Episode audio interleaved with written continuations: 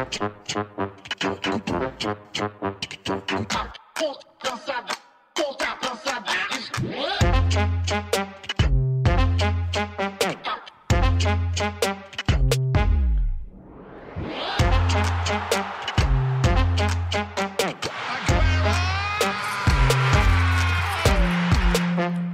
kvart år er gået siden Superligaen sidst rullede.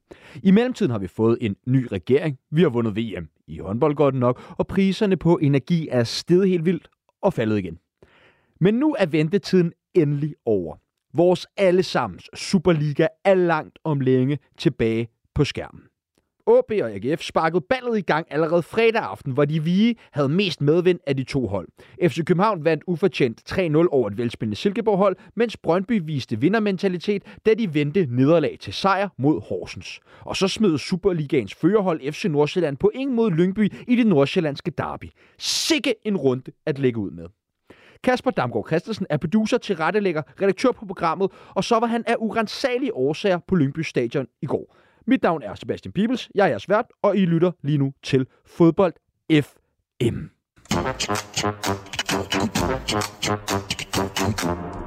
Men jeg er her ikke alene i dag. I dag har vi faktisk besøg af hele tre gæster, og den første, jeg skal byde velkommen til, jamen han er, jamen, han ikke ved at være, han er fast inventar her i studiet efterhånden. Velkommen til dig, øh, kommunikations- og brandingdirektør i Arbejdernes Landsbank, Peter Frohlund.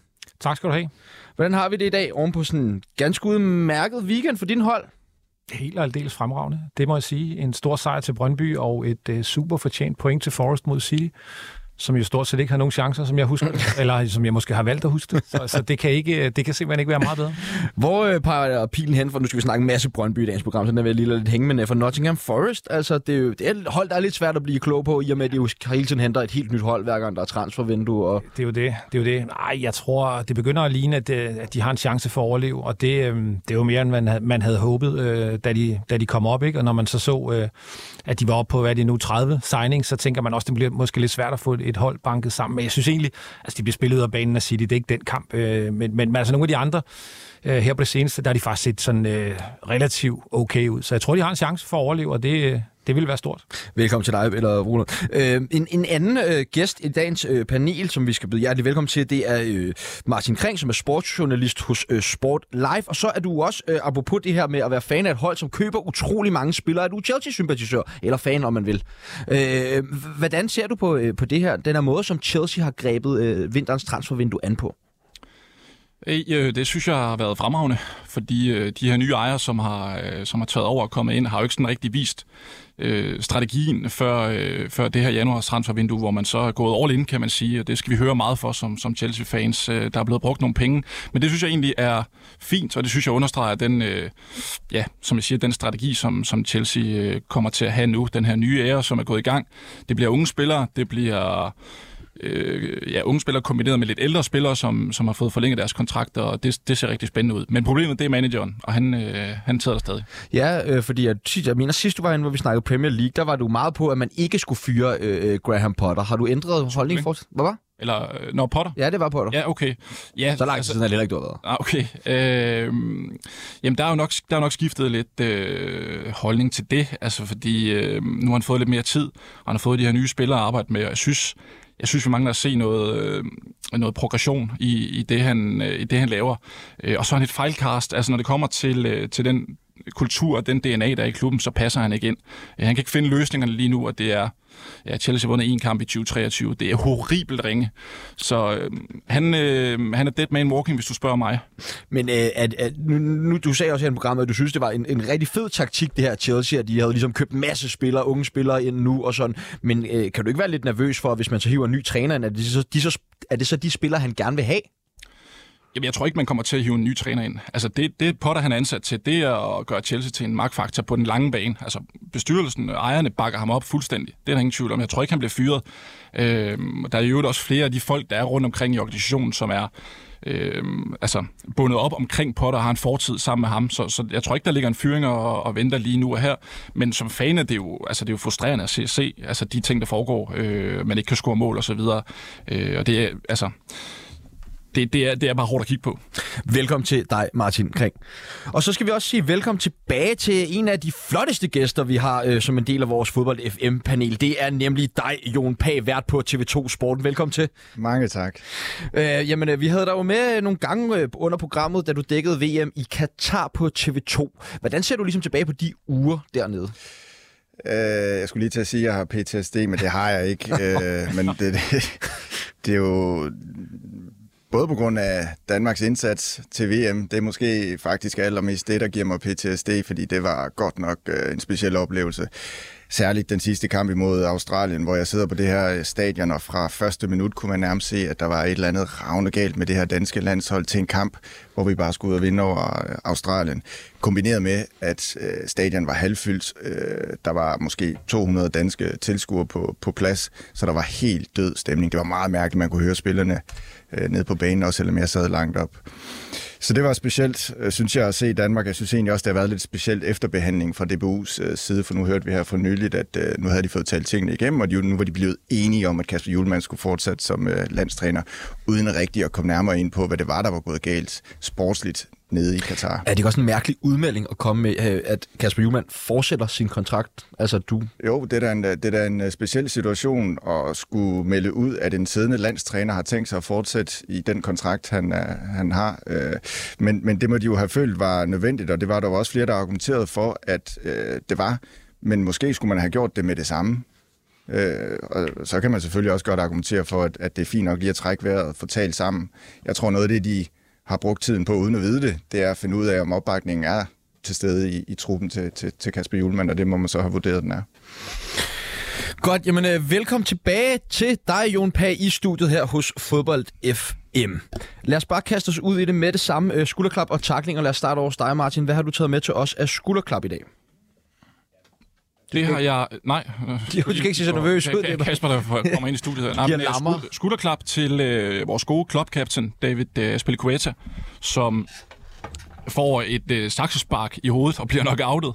Og det så faktisk rimelig øh, grumt ud øh, til at starte med. Var, var øh, fra bevidsthed i, i nogle sekunder, som jeg lige har forstået det.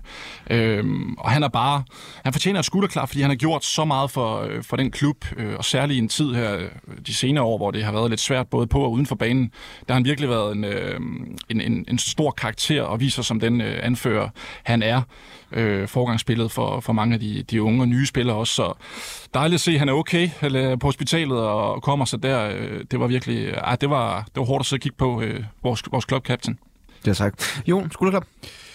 Jeg vil øh, gerne give et skulderklap til øh, Marcus Rashford. Ej, det er jeg glad for. Ja, det, det er ligesom at have æble med. Vi er flink mod hinanden, ikke Sebastian? Det går begge veje. Jo, selvfølgelig. Øh, nej, men jeg synes, det er imponerende at se en øh, ung spiller, som kom frem i så tidlig en alder og blev så hyped. Vi kan jo alle sammen huske, at han fik den her debut over i Herning mod øh, FC Midtjylland.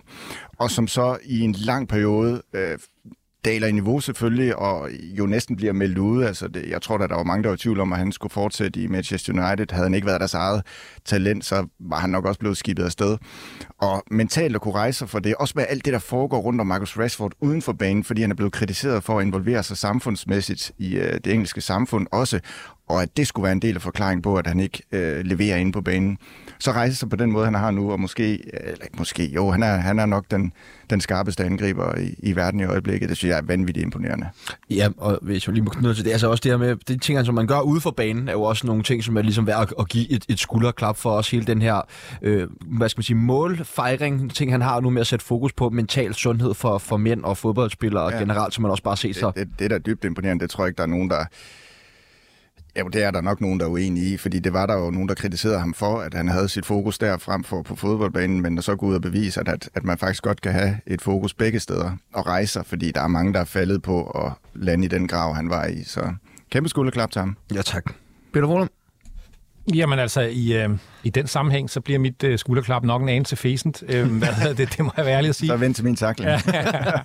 Men øh, jeg vil egentlig give det til, øh, til Mads Rorslev fra Brentford, som fik øh, forlænget sin kontrakt i øh, sidste uge med 3,5 år.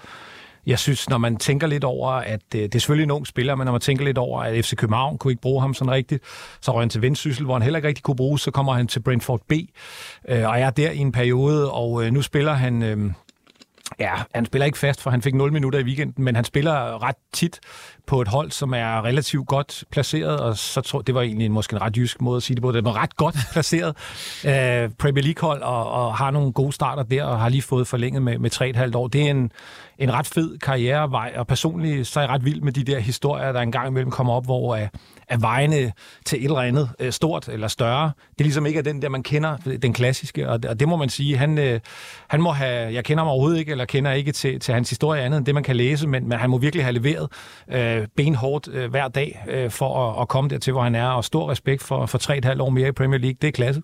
Mm. Ja, tak. Og til det mindre sjov, Martin, takling. Ja, nu kan jeg lige læse, at øh, den gode Pione Sisto var udladt af truppen igen til, til aftenens kamp imod Viborg. Øhm, og jeg kommer fra Herning, hvor Pion Sisto også øh, er, er født og opvokset om, omkring Herning i hvert fald, og har ligesom kunne, kunne følge hans udvikling fra, fra før han blev en, øh, en, en Superliga-spiller, før han blev en, en kendt øh, profil herhjemme. Og, og det er jo bare så trist, altså hvad der foregår med, med ham og med FC Midtjylland, at de ikke kan finde en eller anden løsning på det her problem, som jo tydeligvis er, og hvor ligger problemet, det ved vi ikke. Øh, sidst du har fået sine chancer i hvert fald. Jeg synes, jeg synes det er for altså, det, det er så ærgerligt, at vi har et så stort talent, der går til spil her med, med Pion Sisto, som simpelthen ikke bliver forløst i FC Midtjylland, som han var hentet hjem til at skulle, skulle blive en stor profil for. Og der er nogle transfervinduer, der vist stadig er åbne, men man skal simpelthen have fundet en, øh, en løsning på det der. Det er, det er bare trist. Ja, tak. Jon? Jamen, der skal vi også til Superligaen, og jeg ved ikke helt, om den her takling er til Mikkel Beckmann, eller hele situationen omkring uh, Nagalo, der bliver... Nej, Mikkel Beckmann, kom nu. Ja, to fods i knæhøjde. Den bliver til uh, en takling til den gode uh, Mikkel Beckmann, men det er jo i virkeligheden sådan en, uh, en kavalkade af, af, af taklinger i den situation, hvor Nagalo han bliver udvist i kampen mod Lyngby for FC Nordsjælland. Fordi selvfølgelig skal han jo ikke lave sådan en takling, som jo ikke skulle være gået meget mere galt for os. Lige for at oprige situationen, som jeg ikke har set ja. det, så er Nagalo, som laver den her uh, meget hårde takling for at kortet. Mikkel Beckmann far op for Lyngby-bænken og øh, skubber til øh, Nagalo, som så skubber igen til ja. Mikkel Beckmann, hvilket resulterer i endnu et gult kort til F. Nordsjælland-spilleren, som ja. så blev udvist. Og for lige rundt den af, så Jamen, der er et eller andet, der stikker i mig, fordi en træner skal holde snitterne langt, langt væk fra øh, fodboldspillerne inde på banen. Det må simpelthen ikke øh, ske, og heldigvis har han jo også været ude og sige, at det ikke var hans fineste øjeblik, så kredit for det, det ved han udmærket godt, at han ikke skal. Øh, og så synes jeg i øvrigt også, at dommeren måske godt kunne have haft lidt mere fingerspidsfornemmelse i den situation, fordi du kan garanteret gå ind ned og finde paragraferne og sige, at han skal have to gule kort og et rødt kort, men havde man lidt fingerspidsfornemmelse, jeg tror det var Morten Kro, der var dommer, så vil man jo netop, som du siger Sebastian, kunne se, at han bliver skubbet, og så reagerer han selvfølgelig på det, især fordi han bliver skubbet af en, som ikke engang er med inde på banen øh, så synes jeg, jeg havde en sidste pointe omkring det, sorry. Jo, det er, at de tekniske felter oppe i, i Lyngby er så små og så tætte. Jeg har stået der hundredvis af gange, sammen med øh, øh, stadion over i øh, Haderslev, Sønderjyske stadion, er det de felter, der er tættest på hinanden, og øvrigt også tættest på banen. Det kunne godt være, at Lyngby skulle overveje, om de kan finde en løsning på det på en eller anden måde, fordi vi har også tidligere set en situation i en kamp mod AGF, hvor Lyngby-bænken var oppe og toppes med Uwe Røsler. Og de opstår altså de her situationer, fordi de er så tæt på. Bækman står jo næsten inde på banen, da det der sker. Ikke? Ja, og jeg, også lige fordi jeg, jeg savner lidt, at dommeren faktisk beskytter spilleren lidt mere i den her situation. For et eller andet sted er det jo et angreb fra en, en person, som ikke har noget med det spil på banen at gøre. Og jeg, jeg tror ikke, der er nogen, der havde klaget, hvis Bækman har fået et rødt kort nej, og var blevet vist. præcis. Og det er jo netop det, han burde jo være, faktisk være den, der fik det røde kort. Og man kan godt stå lidt der som spiller, og ung spiller også, og føle sig sådan lidt overladt til sig selv, kunne jeg forestille mig, i, i sådan en situation. Ja, enig. For et hold, som er rykket ned, så er det da forfriskende at se sådan en ild i, i øjnene, ikke? Altså, Jamen, det, det, det, mister de aldrig deroppe. Nej, det gør de ikke. Men, men jeg synes også, altså et eller andet sted, altså det, det, er jo helt, det er jo helt vildt, at man som træner kan, kan altså, skaffe sit hold en fordel. Ja. Altså ved at få vist øh, en spiller ud fra modstandernes ja. hold. Altså det er jo klart, havde Nagalo stanset op og, hvad ved jeg, gået amok eller et eller andet, så kan man jo selvfølgelig sige, at, at det kan være så hæftigt, så man er nødt til at gøre noget ved det. Men altså, som jeg ser billederne, så, så skubber han sig fri lidt voldsomt, men det er det. Altså, og, og som, som du siger, Jon, det havde klædt dommeren lige at sige, okay, er det normalt, der kommer en træner ind på banen, ja, kommer jo lige pludselig så ved, ikke? Gammel mand i dunjak, farlig mod ham, det er jo klart, han reagerer sådan der. Ja, jeg altså. synes, det er dårligt, og jeg, jeg så også, øh, jeg så, var det Leander, den gamle øh, Superliga-dommer, ude og sige, at han synes, Lyngby skulle appellere den, og der tror jeg, eller undskyld, at, at Nordsjælland selvfølgelig skal, og altså, der tror jeg, der er sikkert en eller anden paragraf, der gør, at det er, det er i orden, det der er sket, øh, og så holder man fast i det, men, men jeg, jeg synes, den er hård. Den er rigtig, rigtig hård. Og det, det, det der er min pointe, det er, at det her det får afgørende betydning for kampen. Mm. Altså en, der står uden for banen, ikke engang er en del af de to hold, får så afgørende betydning for kampen spillemæssigt. Det, det skal helst ikke ske. Og det er godt, han har været ude og indrømme, at det, det selvfølgelig var en fejl. Peter, en takling? Jamen det er faktisk i, øh, fra samme kamp, og det er, det er til Nordsjælland sådan helt øh, generelt. Øh, jeg er ellers øh, ret glad for Nordsjælland, men jeg synes, nu har man øh, gået og snakket lidt om, øh, eller en del om, at man er klar til at, at gå efter mesterskabet, og man har truppen klar, og man har alting klar, og så spiller man øh, en ret fesen kamp, synes jeg, mod, mod Lyngby, og, og man kan diskutere, det har vi lige gjort, øh, afslutningen, og hvad der giver Lyngbys mål, men det er jo ikke ufortjent, og set over kampen, der spiller Nordsjælland en rigtig sløj kamp, synes jeg. Øhm, og det, det er skidt ikke at være klar. Altså, det er selvfølgelig altså, nummer øh, 12 mod nummer 1 det er jo en født bananskrald, altså at, og, og glide i, og, at man så vælger at gøre det, det synes jeg, det, det synes jeg er sløjt, så de får, øh, de får takling. Hvad, hvad tænker du egentlig om, om sådan Nordsjællands reaktioner bagefter? Fordi de virkede jo meget afklaret med det her. De, de, jeg kan ikke lige huske, hvem om jeg hørte en Nordsjællandsspiller sige, sige, at altså, det var fint med, at de bare havde fået et point med derfra. Hvilket jo kan, det, altså, det virker sådan helt, helt mærkeligt, at de kan have så meget is i maven oven på sådan en kamp. Ja, det er ikke bare en klassisk Nordsjælland. Altså, de ser jo altid det større perspektiv, ikke? og der har været gode elementer i præstationen, og ny træner og så videre. Så det, det, det føler jeg bare er farvementalitet. Altså, det er en kultur, der er blevet grundlagt af Flemming Pedersen, øh, og som nok sidder i nogle af spillerne. Men der er jo heller ikke nogen tvivl om, at øh, med det, der er sket i Nordsjælland hen over vinterpausen, også selvom de har solgt øh, Sjællerup, øh, er, at man godt er klar over her, altså sådan en næsten årtusinds mulighed for at vinde det danske mesterskab. Så, så det er da en balancegang for dem, om hvor meget de skal være ligeglade med at smide tre point op i Lyngby, fordi det skal de ikke. Altså, de skal gå efter det mesterskab, selvfølgelig. Jeg synes måske også, man så, altså der var sådan et par gange, hvor at, at øh, de filmede ud på sidelinjen, at øh, den nye træner, han, han havde sådan, han råbte lidt efter dommeren, så jeg på et tidspunkt, og var, var lidt utilfreds og sådan noget.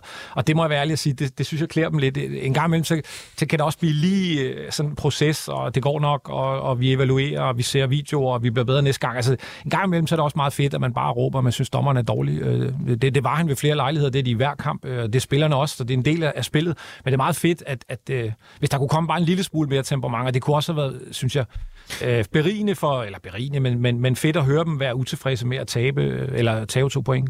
Jeg kan, ikke, jeg kan ikke huske, om det var over vores, vores kollega hos Mediano, eller det var her i programmet, men hvor der var en kort analyse af forskellen på øh, ny træner og Flemming Pedersen, hvor det ligesom var, at der nok var noget mere vindermentalitet øh, hos øh, Torup her, end der er hos, øh, hos Flemming. Nå, øh, vi skal også lige have et, et par af lytternes øh, skulderklap og takling, og vi har fået et øh, skulderklap ind fra Jesper Rune Herold Sørensen, som scorer skulderklap til Brøndby IF for deres flotte start i kampen om at nå med i top 6-toget. Og så har vi fået en takling ind fra Jonas Torp Vedel Gundersen. Jeg fik ikke leveret denne takling sidste uge, så her kommer en sen, men miljøforkæmpende eftertakling til publikum på Cardis' hjemmebane for at bruge grøntsværen som skraldespand. På en vindfyldt fredag aften mod Girona flød det således med skrald på banen, hvilket skæmmede en, el- skæmmede en ellers underholdende La Liga-kamp. Yes. I sidste uge så kunne flere medier fortælle om en batalje i forbindelse med en Brøndby-træning, hvor Anis Slimane og Mathias Greve var råd i totterne på hinanden. Hvad øh, tænkte du umiddelbart om den her episode, Martin, da du hørte om den? Ja, jeg tænkte, det var en, en vild overskrift, jeg læste, at øh, der har været slagsmål. Og, jeg, og sådan hele, øh, altså, øh, hi, historiens gang, og den måde, det ligesom har udfoldet sig på, synes jeg har været vildt underligt. Altså øh, fra den ene dag til, at, at Slimane har slået Greve i hovedet, til, til den næste dag, de sidder storgrinende ude på, på bænken til, øh, til en træning, og til, den, til en politianmeldelse, der ruller ind, og så til at øh, nogen i klubben aldrig har set noget lignende osv. Altså, der var så mange aspekter af den her situation, som jeg nærmest ikke kunne finde hoved og hale i. Øh, så ja, jeg var, jeg var da overrasket øh, og tænkte sådan, jamen, så er vi da i gang med, med Superliga-sæsonen. Øh, Peter, du er vores ja. brøndby her i panelet. Hvad, øh, hvad, hvad tænker du om det hele her? Fordi at de har jo selv været ude og mane det sådan ret meget til jorden, og det er, hvad der sker. Og, men, men alligevel så virker det som om, at den har været noget voldsommere, den her episode, end vi ellers lige er vant til. Ja, det synes jeg også. Altså, det, det er sådan en... Øhm jeg, jeg synes, øh, det, det er en meget, meget, et meget, meget, meget mærkeligt forløb med mange mærkelige øh, vinkler, og, og hvor man har sådan forsøgt at gøre det øh, småt, og så er det alligevel stort. Øh, jeg, jeg, for mig, der, der, der vil jeg sådan dele det i to. Altså, hvis de var kommet op og, og toppet, så skubbet lidt til hinanden i forbindelse med en takling, øh, og det var stoppet der, så tror jeg, jeg havde været enig i, at det ikke var så meget. Men, men, men det der med, øh, som det i hvert fald er blevet øh, øh, sagt, at de ligesom har slået videre bagefter træning, det, det virker helt vildt. Øh, og jeg synes også, øh, altså var det målmanden Hermansen, der er ude at sige, at, øh, at det er det vildeste, han nogensinde har set, og han håber, at han ikke kommer til at se det igen. Det synes jeg er underligt. Og så synes jeg også, synes jeg også virkelig, det, det er, hvis man kigger sådan lidt længere frem, så synes jeg, det, det er en meget underlig øh, måde, det der med, at man siger, at det har fået konsekvenser, men man siger ikke, hvilke. Bare til sammenligning, så Minte i OB øh, har været øh, i byen i Odense, og han er ikke med i kamptruppen. Hvorfor blander jeg det ind i det? Det gør jeg, fordi jeg, jeg kan jo ikke lade være med at tænke, hvordan vil Brøndby fremadrettet disciplinere truppen? Altså, du kan jo ikke nu øh, sætte en spiller af for at gå i byen, fordi så har du efter min mening sagt, at det at gå i byen er værre, end det er at slå en holdkammerat eksempelvis hvis det er det, der er sket. Altså, vi, vi har jo kun, øh, hvad skal man sige, andenhåndsviden, eller jeg har i hvert fald på det her. Men jeg synes, jeg synes både sådan på kort sigt er den håndteret mærkeligt, og så synes jeg bare, at, at fremadrettet, hvordan øh, Jesper Sørensen og, og CV skal øh, disciplinere truppen, når der sker nogle, nogle ting, det, det skal jo så vejes op mod, hvad man gør, når folk slår hinanden nu, og, og der gør man åbenbart ikke noget. Man havde jo en lignende episode i, i AB, da David Nielsen spillede der jo, hvor han øh, blev fyret efter at have øh, slået da, Alan Gore, mener jeg det var, mm. øh, i hovedet. Men, men, men kan der være noget, og nu er det bare lige for at være sådan lidt Jones advokat i alt det her, noget med, at jamen, det handler om, øh, for eksempel, at når Mince går i byen, så forværer han jo højst sandsynligt sine egne sportslige præstationer. Når Slimane og Greve flæsket på hinanden til en træning, så handler det om, at de ved det så meget. Altså, der, de, de ved det sportslige, de vil Brøndby, de vil spille, de vil så gerne præstere, og det er derfor, og derfor er det nemmere at måske at se igennem fingre med, ikke se igennem fingre med, men skal straffes mindre i forhold til Minter, der går i byen, som jo vil koste hele holdet på en anden måde. Den kører jeg på kapitel 1. Altså mm. det der med, at hvis de, hvis de i, i, i forbindelse med den glidende takling, som det angiveligt var, Greve laver, der er for hård, at de så der tager en eller anden diskussion, og så kommer videre. Men hvis man efterfølgende øh, bagefter træning øh, begynder at slås, det, det, det synes jeg ikke er vindervilje. Det synes jeg er noget andet. Det må jeg være ærlig at sige. Det, det, det synes jeg. Den første del, det tror jeg er sket. Øh, det må nogle af jer, som øh, kommer øh, på stadion, havde jeg sagt, sikkert også til træning og sådan noget. Der må jeg også have set nogle gange. Men del 2 og slås efter træning, det, det, er, det er ikke vindervilje, det er, det er bøvet, og det er også en ting, som, tror jeg, øh, altså truppen jo kigger på, og jeg kan jo igen sige, altså en Mads Hermansen, en ung målmand, der siger, han aldrig set noget lignende, og håber ikke, han ser det igen. Så et eller andet indtryk har det gjort, og hvis ikke man har fået det behandlet ordentligt, så held og lykke med at få disciplineret truppen fremadrettet. Nu har jeg intet belæg for det her, jo, men jeg har en fornemmelse af, at du er den, der er mest likely til at komme op og slås af os fire herinde. Ikke? Så hvad, hvad tænker... Udover dig selv, ikke? Ja, måske ja, udover mig selv. Øh, Jon, øh, hvad tænker du om hele det her? Altså... Er det bare en del af det sjove er, det sjove er, at, at jeg tænker, at jeg kender Mathias Greve og, og Slimane forholdsvis godt selvfølgelig fagligt eller professionelt, og det er to meget, meget rare unge mænd, så jeg har svært ved at se det der billede at de to kommer op og slås. Men det har de jo så gjort, fordi det har vi hørt, at, at de har, men jeg er meget enig med både Peter og Martin, at, at at øh, jeg synes, den er håndteret dårligt. Og det, som egentlig gør, at jeg synes, at det bliver værre, det er kommunikationen i det. Fordi når man ikke vælger at øh, give en konsekvens til Silimane for at have slået Mathias Greve i hovedet, jamen så må man jo gå ud og fortælle, hvorfor man ikke har gjort det. Og når øh, CV så, altså Carsten V. Jensen, sportsdirektøren i Brøndby, bliver interviewet før kampen øh, i går mod Horsens på Brøndby Stadion, og sådan lidt spiller det der slagsmål ned. Han bliver spurgt, er det normalt, at der er slagsmål? Så siger, ah, men det er jo ikke slagsmål og sådan noget. Der, så savner jeg, at man i Brøndby siger, nu skal I høre, hvorfor det ikke får nogen konsekvenser for Slimane. Og det gør det ikke, fordi at det, der skete, var det og det men at man sådan halvt prøver at spille det ned, uden helt at vil fortælle, hvad der er sket. Fordi det store problem er netop, jamen, det kan godt være, at Mathias Greve og Slimane sidder og smiler hinanden, og de er videre begge to. Det kan faktisk sagtens være. Men det er jo netop for at vise over for resten af truppen, hvor er grænsen, hvornår sætter vi ind. Fordi man kan jo ikke troværdigt, øh, hvis der skal være en konsekvens til en anden spiller for truppen for at overtrådt øh, reglerne, så kan man jo ikke troværdigt give ham en karantæne, hvis det for eksempel er det. Så, så kommunikationen synes jeg godt kan være stærkere. Altså være mere konkret på, hvad var det, der skete. CV har jo set det hele. Han kan jo bare fortælle, hvad der var sket. Han kan jo sige, at det var en hånd, der lige gled fra skulderen op på, på kinden. Det synes vi ikke er nok til at, at, give karantæne. Nu, nu er du uh, brand- og kommunikationsdirektør i, i, til hverdag, Peter. Uh, hvordan kan det være, at man ikke går ud og så kommunikerer præcis ud, hvad det så er sket, ligesom Jon han efterspørger her? Hvad kan tankerne bag ved det være? Jamen, jeg tror, de, altså, jeg tror, de går og tænker, at de har haft en rigtig god opstart. Der har været øh, mange positive, efter den der lidt lidt, øh, hvad skal vi sige, øh, turbulente start øh, med, med Jesper Sørensen. Var han den rigtige? Er han god nok? Så spiller man nogle træningskampe, det hele går godt. Så tror jeg, man er rigtig bange for, at øh, den her historie kommer til at fylde for meget. Men det, man bare glemmer, det er det med, at, at synes jeg, at, at når man altså, efterlader så meget øh, tvivl hos folk, jamen så er det jo, at så kommer der alle mulige mærkelige spekulationer. Man begynder at stykke ting sammen af, hvad nogle spillere siger i et interview, hvad nogle øh, fans siger, de har set osv. Så, så jeg tror, det, det her sådan lidt, undskyld udtrykket, klodset forsøg på at gøre sagen så lille som muligt på kort sigt, fordi turneringen skal i gang nu. Øh, man glemmer bare på lang sigt, og man glemmer alt det, som man jo så ikke siger, og dermed, øh, hvad hedder det, giver, der giver, så giver gødning til en masse spekulationer. Så, så, så det, det er en, øh, synes jeg, uheldig kommunikationsstrategi, som øh, går ud på at, at få ro på hurtigt, og ikke så forfærdeligt meget andet. Jamen, jeg lægger mig egentlig op af jer to. Altså, jeg synes heller ikke, det er troværdigt ikke at komme ud med en, en forklaring på, hvad der egentlig er foregået, og hvad klubbens holdning og synspunkt er til det her, også fremover. Hvad bliver protokollen for, for de her ting fremover? Øhm, så det, det, der synes jeg helt klart, det handler også, også på kommunikationen. Øhm, Ja, altså man kan sige, jeg ved ikke, om det er noget at sige, at der har været en politisag, om, om det ligesom har beskyttet os. Øh, Men den bruger CV jo til at spille situationen ned og latterliggøre, at der er nogen, der har øh, politianmeldt øh, sagen, og det kan man jo så være enig eller uenig i. Jeg synes jo måske også, det er underligt at politianmelde noget, hvor man ikke har været til stede og reelt set ikke ved, hvad der er sket. Vi ved jo ikke noget om den øh, øh politianmeldelse. Det er for så vidt også ligegyldigt. Ja. Altså faktum er, at indtil flere har fortalt, at Anis Benzelmane har slået Mathias Greve i hovedet, det får så ingen konsekvenser. Det kan alle sidde tilbage og tænke, jamen, hvordan kan det ske? Ja. De siger jo så, at de har, de har fået nogle konsekvenser internt. Jamen, hvorfor ikke fortælle om det? Altså nogle gange skal man være lidt mere åben for at lukke de her sager her, frem for at fortælle halve ting, fordi så sidder vi og diskuterer det her i det her radiostudie, frem for at sidde med noget konkret og så kunne sige, okay, godt, vi videre. Men, men, jeg tror, de er videre. Der må vel så også være nogle tanker i, man ikke går ud og fortæller det. Altså, det er vel, det, det, der er vel et eller andet, man vil skjule, eller et eller andet, man ikke vil have. Altså, du ved... Det er jo dårlig vane. Altså, det gør vi det andre der også. Altså, men, men det kræver, at der sidder en kommunikationsmand og siger, prøv at høre, vi er nødt til at lige at lægge kortene på bordet her. Vi mener, vi har gjort det rigtigt, håndteret det rigtigt. Så lad os fortælle konkret, hvad det er, vi har gjort. Så kan folk forholde sig til det, så kan de være enige eller uenige, og så kan vi komme videre. Bum. Godt, men nu skal vi til det. Det vi alle sammen har glædet os til. Vi skal nemlig tale øh, Superliga og masser af det. Og med i studiet, der har vi stadig Peter Frulund, Jon Pag og Martin Kring. Øhm, jeg tænker, vi bare tager den fra toppen af og lægger ud med fredagens opgør mellem AB og AGF, som jo blev øh, 1-0 til AGF. Og øh, alle først og fremmest, altså var det, var det forsvarligt at, at gennemføre det her opgør i, i det vejr der, Jon? I kan jo sagtens spille fodbold i det vejr. At det så ikke bliver så godt af det, det, det er noget andet. Så det forsvarlige ligger jo i tilskuernes sikkerhed. Og der kan jeg godt forstå, hvis der er nogen, der har siddet på Aalborg Stadion og tænkt, øh, myndighederne advarer simpelthen om at gå ud i det her vejr, og nu det område omkring Aalborg Stadion, det er sådan et, øh, der er en masse villaer og også sådan øh, to etagers bygninger med, med, med de her tagsten.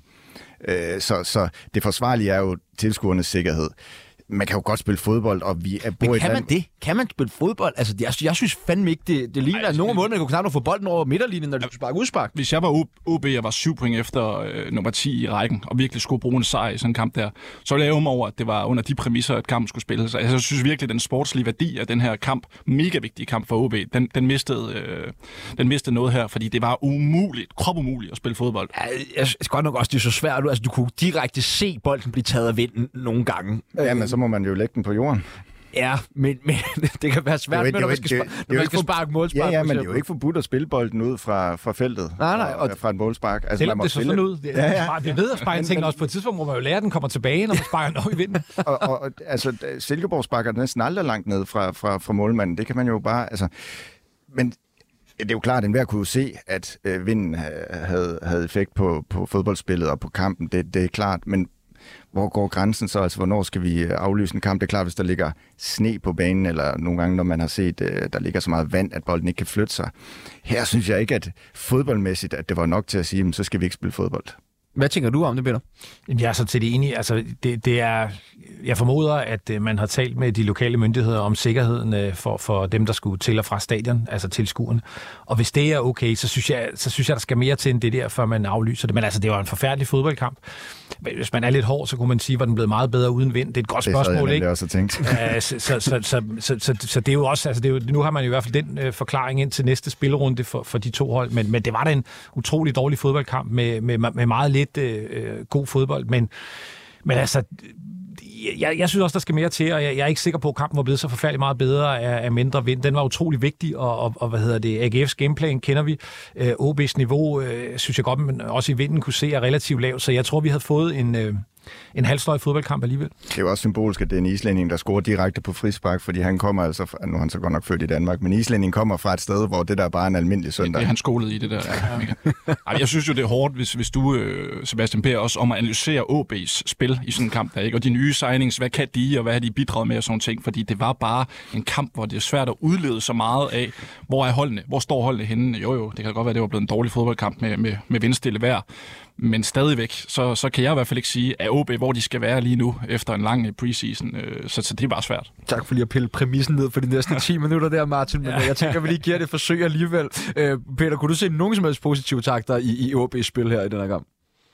Det er svært, synes jeg. Jeg, jeg synes ikke, øh, jeg synes ikke de, så, de så særlig gode ud. Jeg synes heller ikke, altså, øh, det ligner et hold, der, der famler lidt, synes jeg, efter, efter det meste. Jeg synes ikke, det, deres signings øh, har, har gjort dem væsentligt bedre. De fik overhovedet ikke uh, Helenius sat i spil, uh, og deres bak, uh, som de har købt fra et hold, der ligger under dem, lignede vel heller ikke uh, altså, nødvendigvis uh, en, der, der, der lukker alle huller for dem fremadrettet. Så jeg tror, OB får det svært. Der er en god uh, risiko for, at de rykker ned. Jeg synes ikke, der, der, der ser ud som om vinterpausen har ændret rigtig meget på det billede. Det synes jeg ikke. Jo, var det ikke meget fedt for dem? Så det ikke meget godt med til lander. Det hjalp da lidt på. Det gjorde det ikke? Jo, men jeg synes jo, på papiret har de jo hentet gode spillere, fornuftige spillere, to af dem endda med en længere fortid i klubben. Øh, og så en, øh, et, et, et baktalent fra, fra Lyngby på papiret, er det jo øh, gode øh, tilføjelser, og jeg synes også, at det viser, at Thomas Bælum og OB-ledelsen tager den her situation meget alvorligt og er klar over, at de skulle forstærke deres hold det var svært for de tre, og i øvrigt også for resten af, af OB-mandskabet at vise noget frem i den kamp mod, mod AGF, men jeg synes da godt, man kan tillade sig at være bekymret på deres vegne, for det er svært at se, hvad det er, Erik Hamren vil med det her hold i en situation, og for en klub, som er så stor, Altså, fodboldkulturen oppe i Aalborg, det glemmer vi tit i København, og måske endda også nede i Aarhus, er gigantisk. OB betyder absurd meget fra Aalborg. De har aldrig været nede i den næstbedste række, siden Superligaen blev øh, stiftet. Så, så øh, det er anspændt derop. Og er Erik Hamren i stand til at håndtere den situation hen over foråret, Man hvor de, de kommer selvfølgelig ikke i top 6. Altså, de skal spille om direkte nedrykning sammen med Horsens. Det er der ikke nogen tvivl om. Man kan jo næsten ikke forestille sig OB i, i første division. Altså, det, for mig så er det nærmest ligesom, hvis man skulle Brøndby, FCK, øh, Midtjylland-agtigt, hvis de skulle ikke ned der. Men også fordi de har den trup, de har. Altså også inden de henter de her signings i januar, der har de jo på papiret et fantastisk mandskab, hvis du spørger mig. Altså, Alan Sousa, Lukas Andersen, øh, Ivar Fossum. Altså, de er jo gode Superliga-spillere, ikke? Øh, så, så, så, det er bare, altså, der, der er et eller andet grundlæggende galt, og jeg ved ikke, hvor meget man skal pege pilen over mod Erik Kameren. Altså, nu har han fem nederlag i træk. Jamen, ens, kan, vi, kan vi ikke prøve at tale lidt om Erik Kameren og, og, nogle af de ting, som øh, du siger, du, Jon, det er svært at se, hvad han vil, men hvad, hvad har vi ligesom kunne se antydninger til, som han gerne vil? For nu har han alligevel været her i en rumstykke tid. Øh, Martin, jeg bestuppet. Nå, men, ja, undskyld. Jo, men jeg tror bare, jeg kan relatere til, til lidt det, jeg oplever i, i Chelsea for, for at gå til Premier League. Altså, hvad er det, man vil med holdet? Altså, hvordan er det, du gerne vil spille? Øh, de her mange profiler, som du råder over, hvordan får du bragt dem bedst i spil? Det, det kan jeg ikke rigtig øh, få øje på, når, når det kommer til Amren. Altså, OB får jo slet ikke spillet på deres styrker.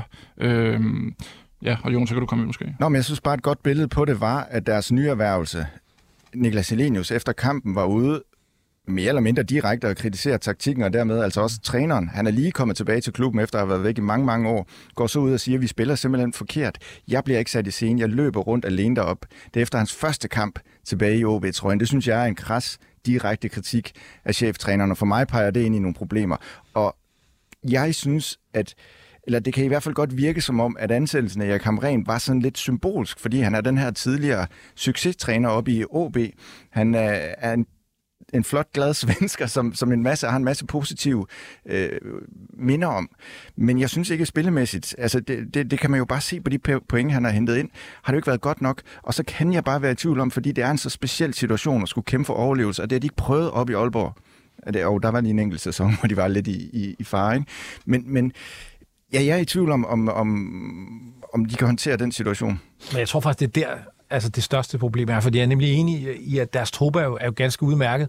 Jeg tror, man vælger ham rent, fordi man tænker, at det er sådan et, et sikkert valg. Han har været en succes før. Øh, man brændte til synlædende lapperne med, med ham, man havde før. Øh, men Altså nu er man i en overlevelseskamp. Det betyder meget for byen. Det pres tror jeg alle i klubben kan mærke øh, på daglig basis. Er han manden, der kan styre dem igennem? Ja, ja, altså Helenius interviewet der også. Og sådan, altså der er mange ting deroppe, der virker uafstemt og en lille smule, øh, hvad skal man sige, sådan elektriske. Og det, og det er bare det der med at være fedtet ind i en, i en nedrykningskamp. Det er bare noget specielt. Øh, nogen, der ikke er vant til det. Nogen, der ikke havde forventet det. En by, der hverken øh, forventer det, øh, håber det eller tror det osv. Altså det er en, det, det, er en, det er en svær situation. Jeg, jeg kunne godt øh, være i tvivl om, om, om Hamren, øh, også fordi altså det er jo nogle år siden, han var der sidst, øh, så det er jo ikke sådan en, der var her. Øh, og, det, det er nemlig det, der er gået lang tid, ja, det er siden han har været der. Ikke? Altså jo. nu kalder du det sikkert vel, det ved, det ved jeg ikke, om jeg vil sige det er, fordi Jamen, Superligaen, har, det, ja, det Superligaen har udviklet ja. sig sindssygt meget, og klubberne mm. er blevet stærkere, og oprykkerne er blevet stærkere osv., anden struktur også osv., altså det, det er jo bare hårde vilkår, hårdt han kommer ind på. Altså, og jeg er ikke sikker på, at han er den der moderne træner. Det er han i hvert fald helt sikkert ikke, som, som kan opfinde noget nyt og så videre. Så er det nogle gamle dyder, han skal finde frem. Øh, men passer det til det spillermateriale, den trup, der er i OB? Nej, det, det gør det ikke, fordi at de havde en meget moderne træner før, Martin Cifuentes, som jo efter en lidt langsom start blev en stor succes, og så blev han en rigtig dårlig historie for OB, fordi at de følte sig fravalgt. Han tog til Hammerby. Det var der mange oppe i Aalborg, der synes var ufatteligt, fordi deres verden er øh, Aalborg og OB selvfølgelig en større klub end øh, Hammerby. Jeg tror også, der var nogle personlige ting omkring Sifuentes, der gjorde, at han gerne ville til Sverige. Det er sådan en anden sag. Men der havde de ligesom en succes. Bellum havde hentet den her træner, der øh, efter noget tid var begyndt at blive en succes, og han spillede, fik han jo også kritik for, den her Barcelona-stil, øh, selvom han ikke selv mente det, men han havde fat i noget der. Og så gik der jo en periode, hvor de ikke havde træner, altså hvor det var øh, assistenterne, der tog over. Og lige pludselig kom Erik Hammeren ind, og man skulle jo tro, sådan umiddelbart, at det ville være en succeshistorie, og, og, og fansene ville klappe, men jeg synes altså heller ikke, det var ikke sådan, at OB-fansene var ellevilde, da de hørte, okay, Erik Hammeren, så vi går fra en ung spanier med en masse spændende idéer, der endelig har fået styr på det, til, til, til en mand, som var her for 100 år siden. Skal de fyre Jeg kommer ind. Hvis de vil gøre sig nogle forhåbninger om at overleve i den her sæson? Jeg tror i hvert fald, de skal sætte sig ned og evaluere ret kraftigt på, om det koncept, han gerne vil øh, implementere, om, om det er kommet tættere på. Fordi lige om et øjeblik, så starter nedrykningsspillet, og så er det seks points kampe hver gang. Og, og, altså nu har han tabt fem i træk, øh, og, og på et eller andet tidspunkt, så skal man altså til at hente point. Så jeg, jeg, jeg tror, altså man er nødt til at sætte sig ned og, og, og sige, hvad tror vi på, øh, øh der kan lade sig gøre. Man har ikke rigtig øh, råd til at tage forfærdelig mange kampe flere, og slet ikke, som sagt, altså når, når nedrykningsspillet starter, så skal man være klar. Kunne man ikke godt forestille sig sådan en mand som øh, David Nielsen kunne komme retur til Aalborg og lige redde dem? nu arbejder han jo på TV2, så det har han ikke tid til. han ikke tid til. du kan vel tage nogle ekstra vagter, kan du ikke det jo? Nå, men øh, hvis vi så ligesom skal rette blikket mod AGF, hvad lykkedes øh, de så med, som AB ikke formåede, Martin? Score på Jørgensbak. Ja, tak. Ej, de var jo gode til at udnytte vinden, ikke? som også er det, der lykkedes for med der Jørgensbak. Jo, og det, og det var jo det spørgsmål, de fik også både i pausen og efter kampen, at det der med, hvordan, hvordan synes I, I fik udnyttet vinden i ryggen og sådan ting. Øh, jeg, jeg ved ikke, hvad AGF lykkedes med. Altså, øh, det, det, var, det var vel bare at være skarpere på de der situationer. I sådan en kamp, der er det jo dødboldsituationer, som, som kan skabe ravage og alle mulige tilfældige ting. Øh, øh, så, så det kan jeg nok ikke give mere ud, øh, udmålende svar på. Man har nogle gange fornemmelsen, uden jeg sådan spillemæssigt og taktisk kan sætte en finger på det, at der er nogle hold, der er bedre til at spille efter omstændighederne. AGF er absolut et af de hold, synes jeg, der er et par andre i, i Superligaen. Så man, jeg havde på forhånd fornemmelsen af, at de her vejrforhold, de er til AGF's fordel, fordi at de er mere skolet og mere vant til og mere kyniske. Og så spille på vejrforholdene, hvor de i OB har deres koncept, og de har spillere som Lukas Andersen og andre, der gerne vil alt muligt andet. Der tror jeg, at man i en klub, fordi det ligger så dybt i identiteten, okay, så spiller vi bare på det her vejr. Og når Michael Andersen han har et øh, hjørnespark, så sparker han på mål. Mm. Altså, jeg tror simpelthen, det er det. Jeg er meget enig. Jeg synes faktisk også, altså, når man sådan sad og så kampen, det er AGF, der har de chancer, der er. Øh, Theo Sander står faktisk en god kamp, selvom ja. at, øh, at, at man kan jo altid diskutere, når der bliver scoret på hjørnet. Ikke? Men, øh, men, men han havde... Han er god en, Ja, det havde han nemlig, og, og, og en rigtig dygtig målmand ellers. Altså, AGF virkede bare fuldstændig klar til at spille under de forhold, der var, og, og stor ros for det, fordi altså, det, det er ikke et nemt sted nødvendigvis at, at få tre point, og heller ikke en nem dag at gøre det, men, men altså, de, får, de får maksimalt ud af en, en, en svær dag, og det er sådan Altså det, det, det er godt sat op. Det er sådan typisk AGF, som de er blevet øh, siden øh, i hvert fald David Nielsen, og nu øh, Røsler er der, at øh, altså, de er simpelthen bare klar til, til sådan noget som det her. Et meget godt billede på den pragmatisme, du snakker om der. Det er Jesper Hansen i første halvleg, der bliver ved med at kanonere bolden op, ja. i, op, i, op i vinden, ikke? som bare den havner enten øh, til indkast eller hjørnespark øh, ned i eget felt. Ikke? Så det er, ja, altså de er pragmatiske, og det, det var de specielt i den der kamp, og det, det hjalp dem til tre point. Øh, AGF har jo sådan et forholdsvis overkommeligt program her, inden øh, vi går ind i, i mesterskabsslutspillet. Møder altså Silkeborg næste gang. Ja, og det mener du er... Søn har de ikke altid haft det nemt med, men er, det er en kæmpe fordel for dem, at de, de har i hvert fald Silkeborg, Horsens, Randers og OB, som nogen måske vil mene var... Jeg vil godt medgive, det er et overkommeligt program, ja. Fedt, mand. Hvordan ser du så på deres chancer i top 6? Jamen, jeg synes faktisk, at de ser okay ud. Problemet for dem og alle de andre hold er, at der er så mange, der har muligheden for at komme i top 6. Øh, Ja, men det, det, det er umuligt at svare på det spørgsmål, det synes jeg. Øh, men, men jeg er enig i, at de har, de har dog... Altså, de jeg har ikke, godt kommer, hvordan ser du på deres chancer? Jeg synes, at det, de er gode. Det vil sige, at de har mere end 50% chance for at komme i top 6, altså AGF. Jamen, det skal de da. Altså, ja. med det program og med den start, så, så må de være blandt de, øh, de meget store favoritter til at komme i top 6. Det synes jeg da. Ja. Godt, vi hopper videre til øh, kampen mellem Brøndby IF og AC Horsens, som jo var søndagens sene opgør. Og det var Jesper Sørensens første opgave som cheftræner for Brøndby IF, hvor man jo kan sige, at han kom rimelig godt ud af det med den her 5-2 øh, sejr, som jo holder Brøndby inde i top 6-striden. Øh, Peter, du var på Brøndby Stadion. Det kan jeg love dig. Det kan du for. Var det godt at være tilbage? Det var super fint. Det var super fint. Det var, det var lidt specielt jo, altså med, med alt det orange og den, den der lidt, uh, lidt uh, afventende stemning, kan man vel kalde den. Øh, men, men altså fodbolden, øh, altså jeg kan ikke huske, hvornår jeg kørte hjem derfra. Der har været scoret fem mål af Brøndby, så, så fodbolden var fin. Øh, I hvert fald øh, dele af den. Ja, og apropos fodbolden, kunne du så fornemme på Brøndbys udtryk, at der var kommet en ny cheftræner til, ja, og hvordan? Det, det synes jeg var ret tydeligt. Altså der, der er sådan mange, mange, der er både sådan lidt stort og småt. Altså for det første, så spiller de jo med, med, med to sekser nu, ikke? Øh, og, og har fået øh, en, øh, en spillende sekser i Bell ind i stedet for Radosevic, som gør, at man kan, man kan spille øh, ind over midten meget mere, end man, man normalt kan. Nu synes jeg ikke, Bell spillede en særlig god kamp, men jeg kunne godt se, hvad det er, ideen er. Jeg synes, Brøndby lykkes rigtig fint. Noget af det, de har haft utrolig svært ved, det er at have bolden faktisk jo i, i nogle år. Og der, der synes jeg, at øh, altså, der kunne man godt se, på den måde, de spiller nu, med at få skabt overtal i nogle små rum, øh, og, og, og have overbefolket dem og, og spille igennem den vej ind over midten. Det var de gode til at skabe rigtig mange chancer mod et hold, der stod ekstremt øh, lavt. Det var sådan ligesom den gode ting, men, men til gengæld vil jeg så også sige, at jeg kan ikke huske at have set så meget plads, øh, for eksempel bag en bak, som der er bag Vas, fordi ham trækker de jo med ind og bruger... Øh, men det var, fordi han ikke rigtig var der. Der også var meget plads bag ham. Ja, det kan man sige. Det, kan man, det, det er jo så forklaringen, men altså, det, der er virkelig... Øh, jeg ved godt, det er et meget, meget uheldigt øh, selvmål, øh, Bell laver. I øvrigt meget godt sparket ind. Målmanden har ingen chance øh, og sparker den tidligt, så det er virkelig flot selvmål. Men den kommer jo af, den kommer jo af, at der er plads bag Vas, og det var der faktisk i, i stort set øh, ja, alle de forsøg, øh, Horsens havde.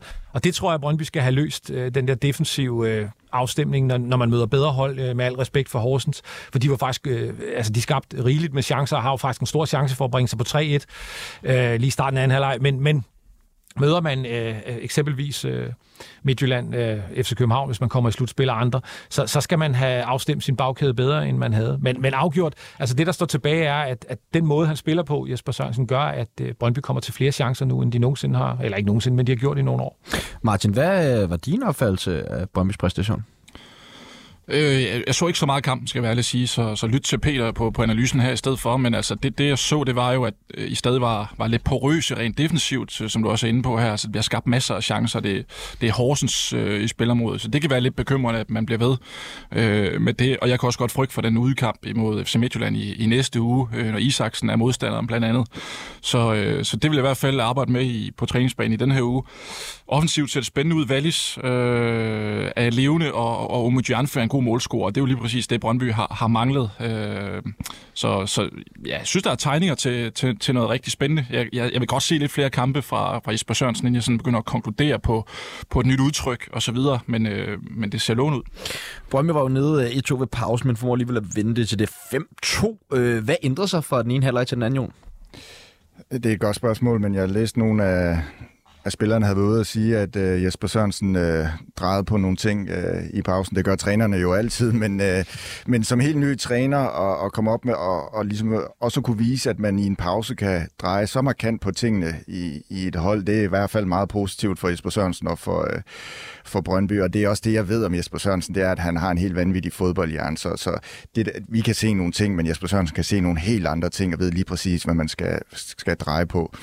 Øh, så det, det er flot gjort af ham, men jeg vil så også sige, at når Brøndby vinder 5-2 på hjemmebane over Horsens, så er det, synes jeg også, det er et udtryk for, at de lever op til truppens øh, niveau.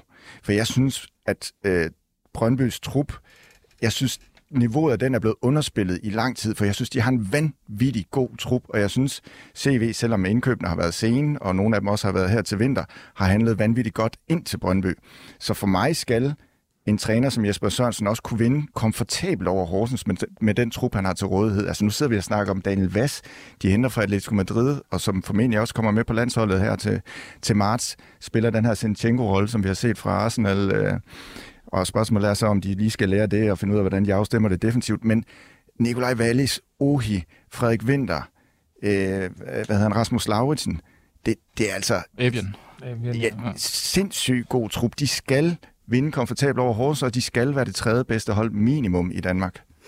Jeg er fuldstændig enig i det der. Altså, jeg, jeg synes nemlig også, at den har været undervurderet. Man er ligesom blevet fordi resultaterne har været... Men de er også fordi, de ligger på 10. pladsen, jo. Ja, det er det, jeg mener. De, de, så er det jo også sådan lidt, ja, og, og de, der har været mange, også ud fra, at vi har købt for sent, og vi har ikke købt rigtigt, har man hørt ud fra Brøndby også, og der har været mange ting, som har talt ind i der. Undskyld, Peter. Det Nej, nej, men jeg er fuldstændig enig i det der, fordi jeg, jeg tror også, det er lidt det, at man kigger på stillingen, når man kigger på resultaterne, og jo i virkeligheden også det udtryk, der har været i mange af kampene, og så siger man, at Brøndby er ikke særlig gode. Fint, men kig på truppen, de burde være bedre, og jeg, jeg synes også, altså det, det er den tredje bedste trup i Danmark, det ja. synes jeg, det er.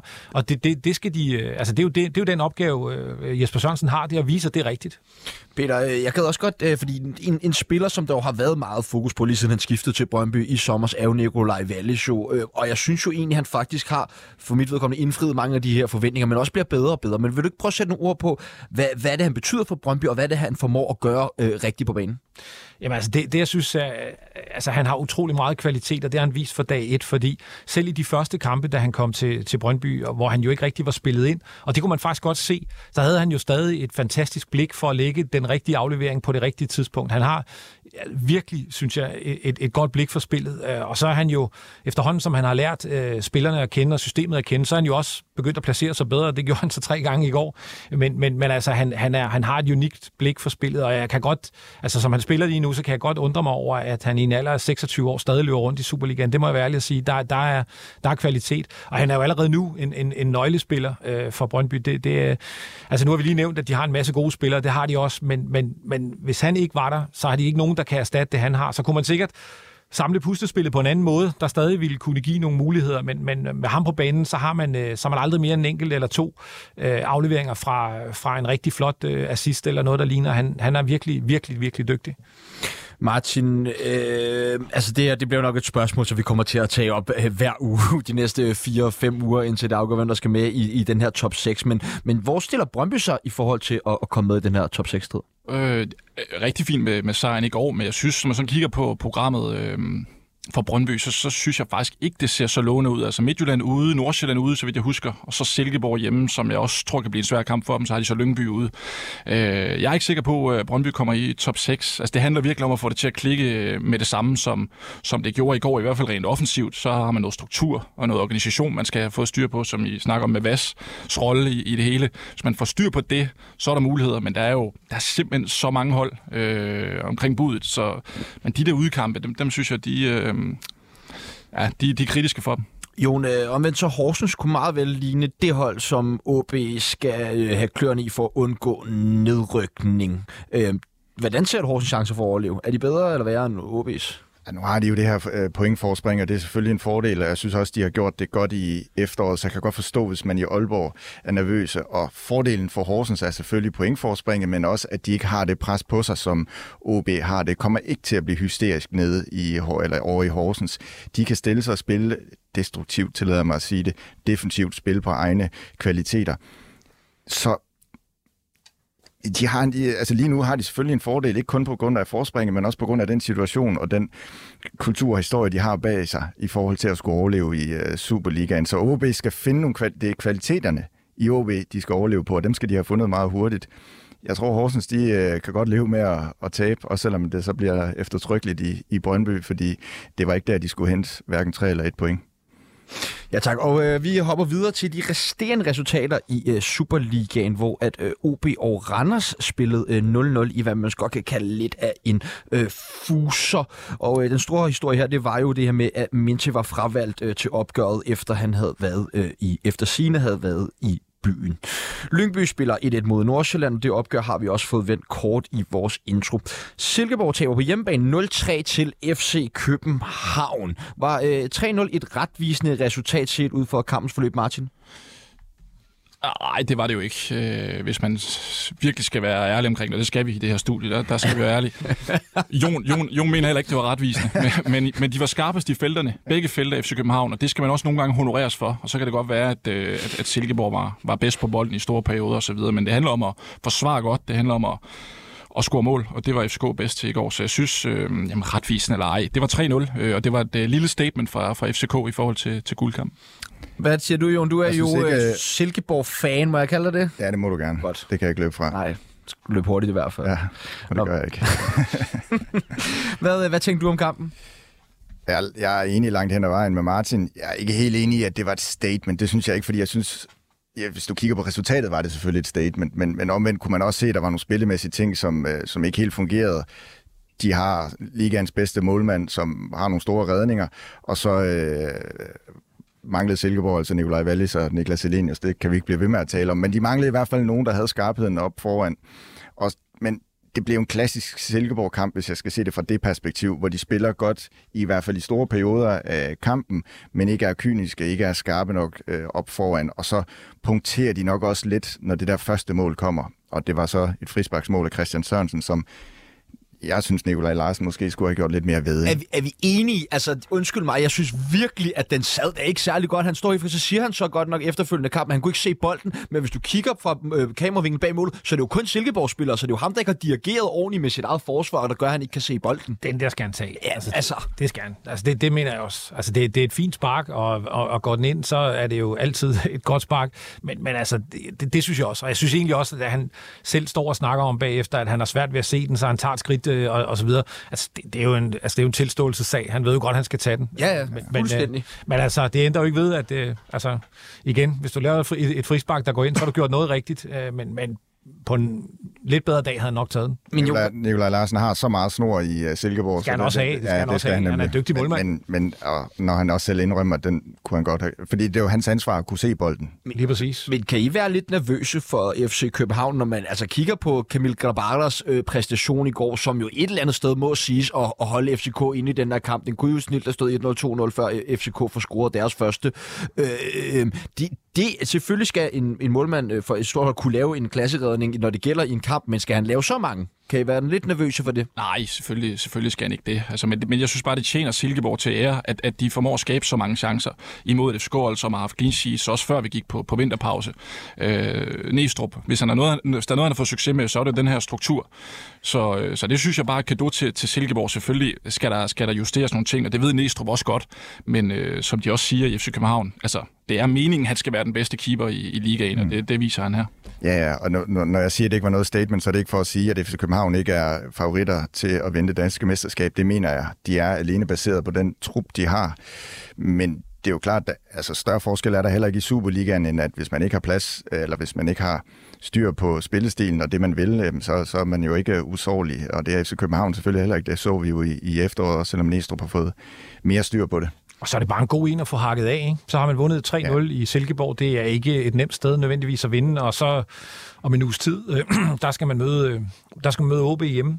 Den øh, tror jeg også, man tager. Og så har man lige pludselig fået en god start. Og hvis der gav lidt chancer væk i, i Silkeborg, det skal man nok få rettet op til mod OB, og så selvtiden bliver værd. Altså, det var en første kamp, der er altid lidt, øh, hvad skal man sige, mulighed for, at øh, der er det rust, der skal bankes af det blev der der, og det kunne man så øh, nyde en, øh, en 3-0-sejr, mens øh, det skete. Altså, jeg, jeg, jeg tror, de er rigtig glade derinde. Det er, det er de. Altså, ja. det, en detalje, jeg er blevet mærke i, undskyld Sebastian, fra, fra kampen, var, at øh, alle tre målscorer fejrede det som om, at de har scoret i en VM-finale. Moses Opondo, da han scorede til 2-1 på Brøndby Stadion, der vender han sig bare om at gå tilbage på sin banehalvdel. Så den der, altså, de der mål og den der sejr betød ekstremt meget for FC København. Så øh, når vi nærmest ikke mere her fra første time af fodbold FM. I aften der spiller Viborg og FC Midtjylland øh, mod hinanden i et utroligt spændende lokalopgør. Jamen, de har jo nærmest aldrig nogensinde været øh, tættere på øh, hinanden spilmæssigt, hvis man kan sige det sådan. Øh, og ellers så er vi tilbage på podcasten øh, ja, her i, i anden time af Fodbold FM.